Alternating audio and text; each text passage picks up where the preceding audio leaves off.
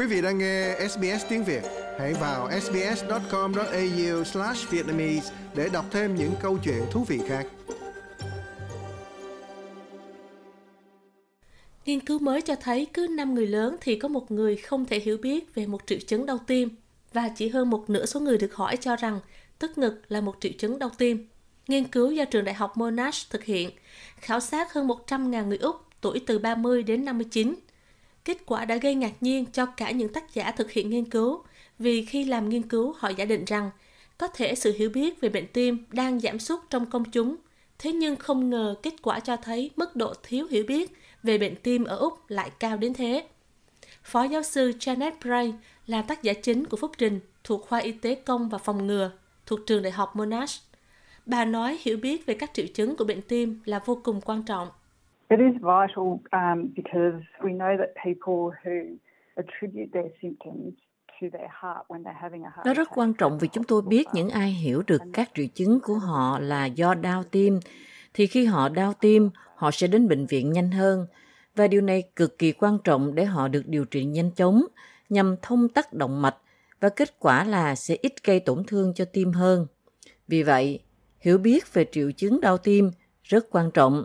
Khi bị đau tim, mọi người có xu hướng gọi điện thoại cho người khác. Vì vậy, mọi người đều phải biết về các triệu chứng để phòng trường hợp họ nhận được một cuộc gọi từ người thân nói rằng tôi đang gặp những triệu chứng này, bạn nghĩ tôi nên làm gì bây giờ? Mục đích của nghiên cứu nhằm xem xét nhận thức của người Úc trong và sau chiến dịch dấu hiệu cảnh báo của tổ chức từ thiện về tim Heart Foundation diễn ra từ năm 2010 đến năm 2013. Chiến dịch dấu hiệu cảnh báo giúp nâng cao nhận thức về các triệu chứng của bệnh tim và tăng thêm lòng tự tin cho mọi người để gọi xe cứu thương kịp thời khi gặp trường hợp khẩn cấp.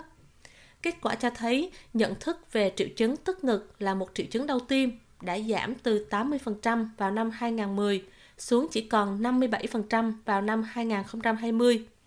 Bên cạnh đó, tỷ lệ người được hỏi không thể gọi tên một triệu chứng đau tim đã tăng từ 4% lên đến 20%. Phó giáo sư Janet Ray nói, cuộc khảo sát cũng xác định các nhóm đặc biệt thiếu hiểu biết nhiều hơn về sức khỏe liên quan đến tim mạch. We know the groups that that have low awareness, so for instance, Chúng tôi biết những nhóm có nhận thức thấp về bệnh tim mạch. Ví dụ, những người có trình độ học vấn thấp hơn, những người không nói tiếng Anh ở nhà, các thông điệp dường như không thấm vào đâu. Đặc biệt là nhóm những nam giới trẻ tuổi. Họ lại chính là nhóm có nhiều rủi ro hơn nhóm phụ nữ trẻ tuổi. Vì vậy, chúng tôi xác định được những nhóm đó nhưng vẫn đang cố gắng tìm ra lý do chính xác tại sao sự thiếu hiểu biết này lại tăng cao theo thời gian.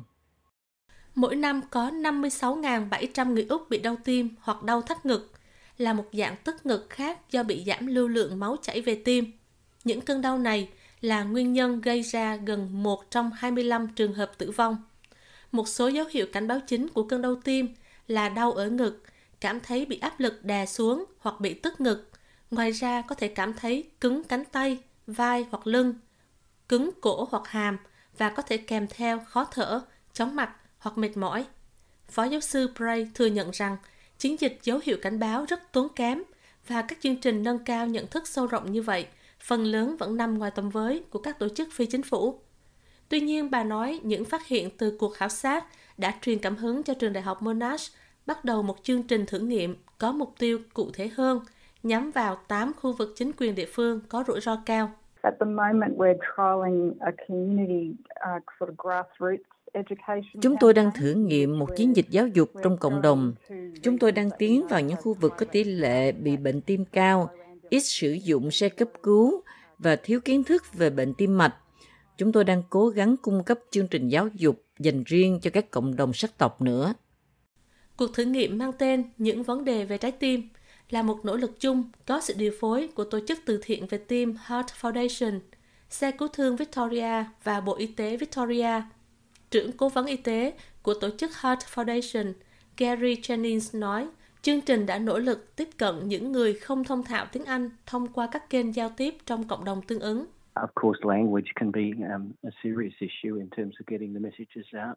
Tất nhiên, ngôn ngữ là vấn đề quan trọng trong việc truyền tải thông điệp.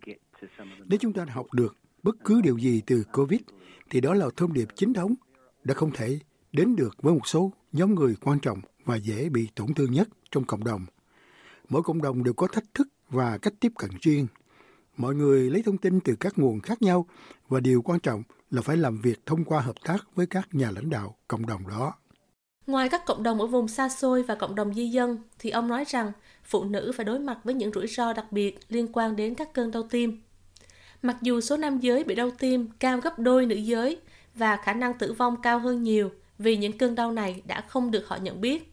Nhưng giáo sư Jennings nói, điều quan trọng là phụ nữ cũng phải hiểu rằng họ vẫn có nguy cơ mắc bệnh tim và thường phải chịu các triệu chứng khác với nam giới. The typical, the classical textbook symptom of a heart attack is a crushing central chest pain that Triệu chứng điển hình trong sách giáo khoa của một cơn đau tim là bị đau tim dữ dội, có thể lan xuống cánh tay hoặc lên đến cổ. Không phải ai cũng mắc phải những triệu chứng đó. Phụ nữ có xu hướng ít gặp các triệu chứng điển hình hơn. Một điều khác với phụ nữ là tôi nghĩ có xu hướng coi đây là tình trạng của đàn ông và khi mọi người cảm thấy khó chịu ở vùng ngực hoặc các triệu chứng khác có thể là đau tim thì phụ nữ coi thường nó hơn nam giới. Kinh nghiệm này thật đúng với Melissa Gardiner. Cô từng bị đau tim vào tháng 10 năm 2021. I woke up at 1.30 in the morning, just had a niggly little pains, nothing really serious, um, and little light Tôi thức dậy lúc 1 giờ 30 sáng với một cơn đau nhẹ, không có gì nghiêm trọng và hơi khó chịu ở lòng bàn tay, giống như cảm giác ngứa rang. Tôi cố chịu đựng trong một tiếng rưỡi đồng hồ và gọi đến đường dây nóng của Health First và cô ấy nói, tôi sẽ gọi cấp cứu cho bạn, bạn cần đến bệnh viện. Và tôi nói, ồ, không, đừng làm thế, tôi chắc chắn là không có gì nghiêm trọng đâu, tôi không muốn làm mất thời gian của bất kỳ ai. Nhưng tôi đã được đưa đến bệnh viện và phát hiện rằng mình bị đau tim, vì vậy nó thật đáng sợ. Mặc dù cơn đau ở vùng ngực vẫn là triệu chứng đau tim phổ biến nhất, nhưng phụ nữ có nhiều khả năng gặp phải các triệu chứng không đau ở ngực, mà thay vào đó họ có thể buồn nôn, mệt mỏi, khó thở, đổ mồ hôi lạnh và đau hoặc khó chịu ở hàm, vai, cánh tay hoặc lưng. Đây là những triệu chứng thường bị nhầm lẫn với tình trạng như cảm cúm, vận động quá sức hoặc khó tiêu. Sau cơn đau tim, Melissa phải đặt stent vào một trong những động mạch đã bị tắc đến 90%. Chỉ 3 tuần sau, cha cô bị qua đời vì một cơn đau tim nặng. Melissa nói cô chưa bao giờ nghĩ một cơn đau tim có thể xảy ra với mình, vì cô cho rằng đó không phải là vấn đề cấp bách đối với phụ nữ. When I think of heart attacks, I think of men. Um, Khi tôi nghĩ về những cơn đau tim, tôi nghĩ đến đàn ông. Đó không phải là điều mà bạn nghe nói về phụ nữ. Vì vậy tôi chỉ biết từ những gì tôi đã xem trên TV. Họ ôm lấy ngực và ngã xuống. Tôi đã không biết nhận ra các triệu chứng có thể khác nhau ở phụ nữ và rất nhẹ. Tôi thậm chí đã không đến bệnh viện nếu tôi không gọi đến đường dây đó và cô ấy đã gọi xe cứu thương cho tôi. Tôi cho rằng tôi có thể đang ngồi ở đó và Chúa ơi không biết chuyện gì xảy ra tiếp theo. Cô cảm thấy vô cùng may mắn khi được can thiệp trước khi quá muộn. Don't ignore it. It costs nothing to get it checked out, you know. Đừng phớt lờ các dấu hiệu. Bạn cần phải kiểm tra. Không tốn kém gì cả. Bệnh viện sẽ không từ chối bạn và nói rằng bạn ngu ngốc đâu. Tôi chắc chắn sẽ đi kiểm tra vì triệu chứng của tôi quá nhỏ đến nỗi tôi tưởng không có gì đáng kể. Cứ tưởng là mất thời gian của mọi người thì phát hiện ra bị đau tim mới sốc chứ. Nếu bạn cảm thấy bất kỳ triệu chứng nào được đề cập trong câu chuyện này, chẳng hạn như đau hoặc tức ở ngực, cánh tay hoặc cổ, hãy nói cho ai đó biết cảm giác của bạn. Và nếu bạn không cảm thấy khá hơn sau 10 phút, hãy gọi cấp cứu 3 số 0 và yêu cầu xe cứu thương. Quý vị muốn nghe những câu chuyện tương tự có trên Apple Podcast, Google Podcast, Spotify hoặc tải về để nghe bất cứ lúc nào.